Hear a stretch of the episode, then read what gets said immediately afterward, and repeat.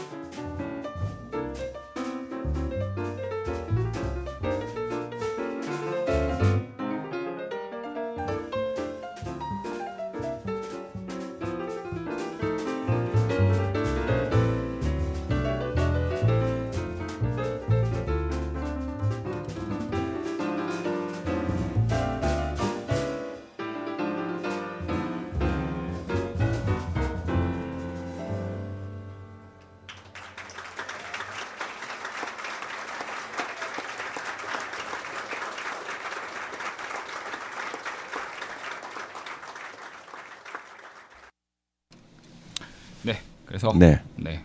둔갑을 해서 네 둔갑을 했습니다. 네. 방송으로 돌아와서 네, 돌아왔어요. Waltz for Debby 빌 에반스의 Gonna Hear From Me라는 앨범에서 네네. Waltz for Debby 들으셨습니다. 이게 지금 Debby가 저희가 지금 그 페북으로 생방송을 진행을 하고 있어서 네. 예, 경 선생님이 오늘 완전히 물이 오르셨어요. 지금 예, 라이브 방송에 거의 뭐 굉장히- 신이 내린 예, 체질이야 체질. 네. 체질입니까? 네. 예. 뭔가 지금 어, 네. 완전히 뭐 그분이 오셨어요, 지금. 그분이 오셨어요. 예. 네, 그래서 오늘은 letter B 네. 해가지고 빌 에반스. 그러니까 저번에 그 가을에요. 네, 네. 빌 한번 에반스 해봤죠. 한번 했어요. 네, 한번 특히나 했죠. 그, 그 뭐지? 아, 스칼라파로 음, 그 베이스 연주자가 어, 연주한 연주한 네네개 앨범을 어, 집중적으로? 했고 오늘은 좀봄 분위기 나는 빌 네. 에반스로만 이렇게 좀 한번 쭉 아, 뽑아보려고 그렇군요. 뽑았는데 네. 어떠실지 모르겠어요. 그래서 어 뭐 빌 에반스 근데 뭐 언제 들어도 네, 너무 잘하시고 뭐 뭐를 들어도 괜찮아서 언제 들어도 괜찮은 네, 방송 음악이라. 네, 경, 경수님 너무 떠드시는 것 같아서 아, 예, 그냥 죄송합니다. 연이어서 음악 두 개더 네. 틀겠습니다. 네. 에밀리라는 곡 같은 앨범에서 You're Gonna Hear From Me라는 어, 앨범에서 에밀리라는 곡하고요. 그다음에 트리오 64 그러니까 1964년도에 연주한 라이브 실황 트리오 64에서 특이하게 이 앨범에 Santa Claus is coming to town이라는 어. 그 이 빌 에반스 그 캐롤이 없거든요. 근데 어, 이 앨범에 네. 이게 있더라고요. 그래서 네네. 어, 좀 경쾌하고 좀 봄 분위기는 아니지만 근데 경쾌해서 Santa Claus is coming town하고 어, 아주 특이한 선곡이시네요. 오늘. 네, 그래서 네. 두 개를 한번 같이 들어보겠습니다. 네.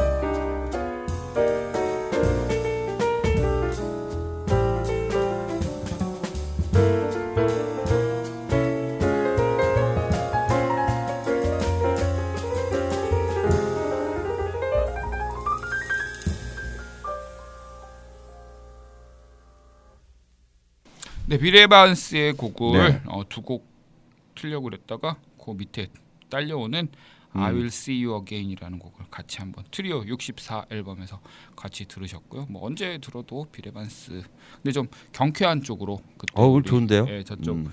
가을에 틀어드렸던 곡은 가을 분위기 나게 약간 좀 서정적인 곡들을 음. 틀어드렸고 오늘은 근데 그 봄이 되니까 이렇게 경쾌한 거. 조금은 예, 그렇죠. 예.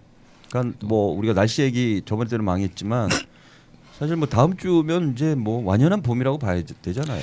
3월 우리- 우리- 중순이 넘어가는데. 우리 날씨 얘기 안 하기로 네. 아, 근데 폭망한다. 이 정도면 예, 다음 네. 주 정도면 괜찮을 네. 것 같아요. 뭐 아무래도 예. 그 봄하면 왠지 그 파리 같은데 이렇게 한번 가보고 싶지 않으세요? 파리. 예. 예. 파리에 가보. 예. 음. 이번 앨범은요, 1979년도에 나온 더 파리스 콘서트라는 음, 비레반스의 네네. 앨범 1, 2가 있더라고요. 그 중에서 원 1에서는 Beautiful Love, 그 다음에 2에서는 Lowry라는 곡 이렇게 연이어서 두 곡 들으시겠습니다.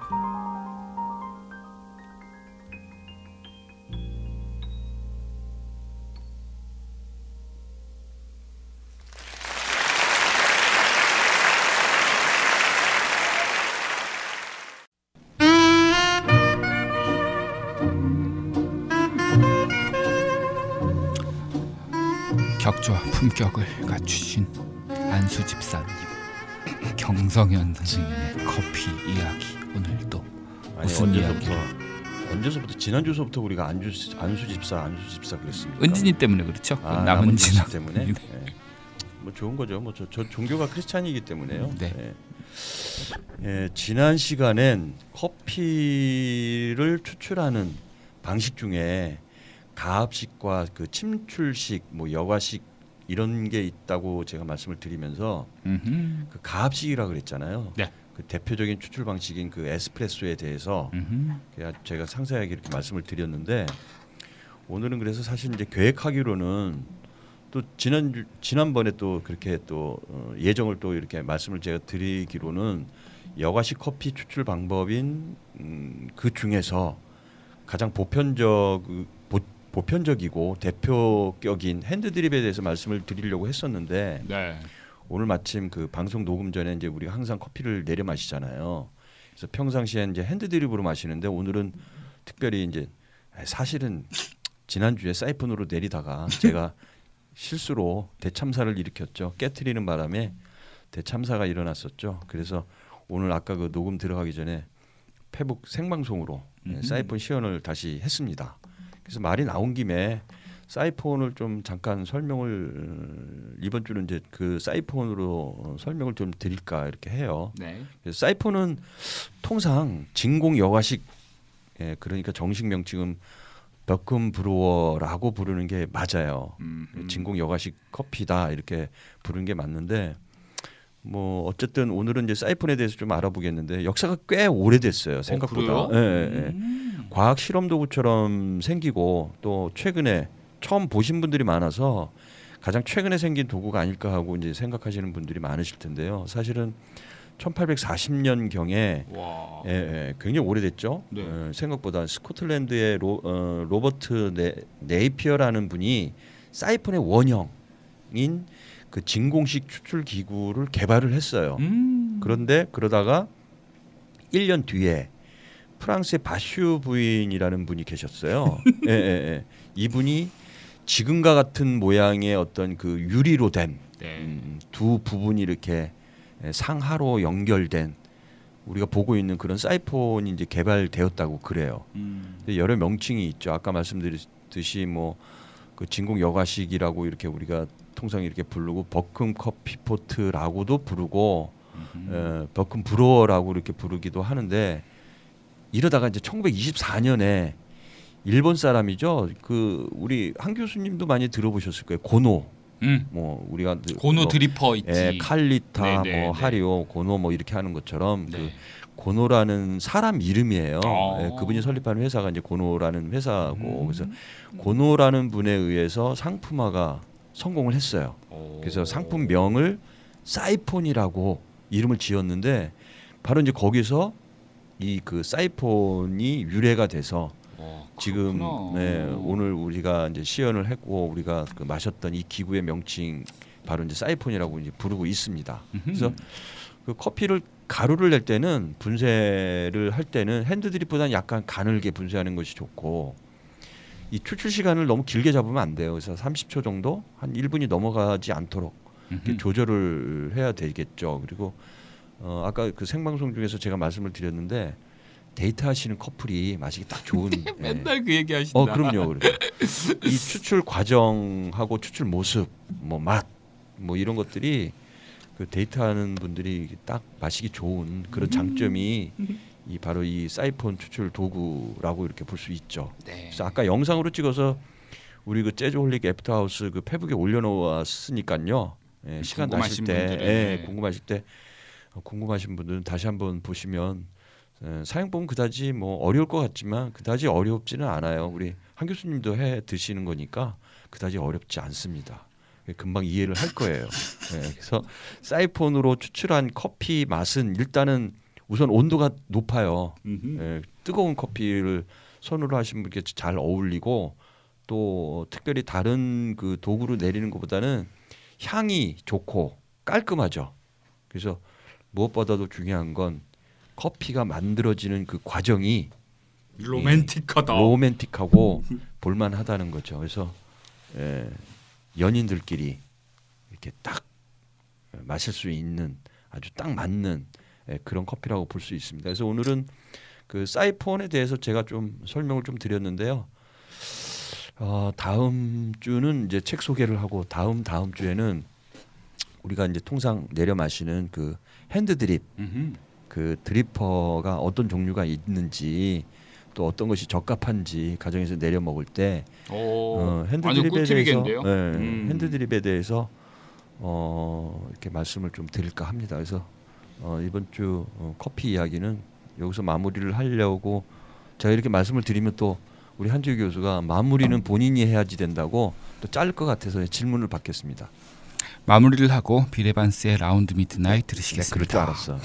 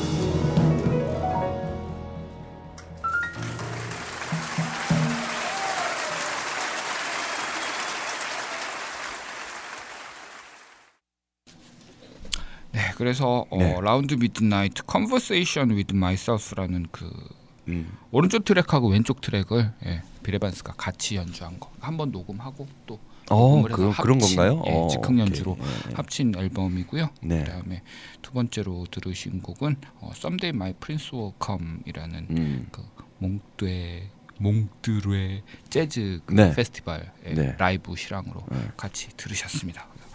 뭐 언제 들어도 빌 에반스는 아유, 뭐. 어느 계절에도 그럼요. 예, 곡만 잘 이렇게 선별하시면은 네. 어, 언제나 들으셔도 뭐 좋은 그런 어떤 분위기. 앨범에 어떤 곡이라도 사실은 뭐 또 뭐 여름에 또 이제 비 오는 뭐 날 또 들으면 또 딱 떨어지고 그렇죠. 또 가을엔 또 이제 막 가을대로. 떨어지는 날도 딱 떨어지고 겨울이면 또 또 이제 따뜻하게 딱 떨어지고 뭐 그렇습니다. 네. 그래서 뭐 거의 어 요번에 아, 맨 첫 곡으로 아까 들어 들려드렸던 Waltz for Debby라는 곡인데요. 요거는 Waltz for Debby라는 앨범에 있는 Waltz for Debby예요. 그러니까 이게 음, 데비가 그 비레반스의 조카, 조카. 그러니까 조카를 되게 사랑했었다고 음. 관계가 되게 좋았었다고 음. 그러더라고. 되게 예뻐했었는데 네. 그래서 요 가족들을 위해서 지은 곡들이 몇 개 있는데 그 중에 하나가 이 왈츠 포 데비거든요. 그래서 요 조카를 위한 어, 왈츠 포 조카 요거 한번 들으시면서 네. 넘어가겠습니다.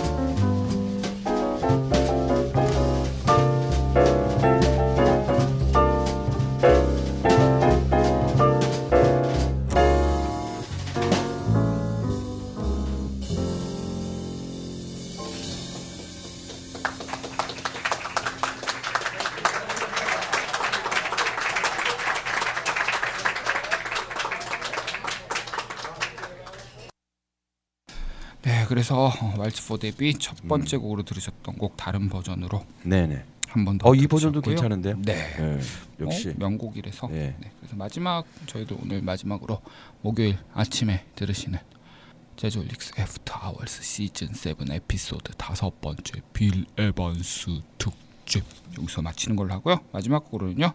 My Foolish Heart 같은 앨범 Waltz for Debby에 있는 곡 들으시면서 아 예. 오늘 마지막으로 평온한 하루 보내시길 바라겠습니다. 네, 감사합니다. 감사합니다.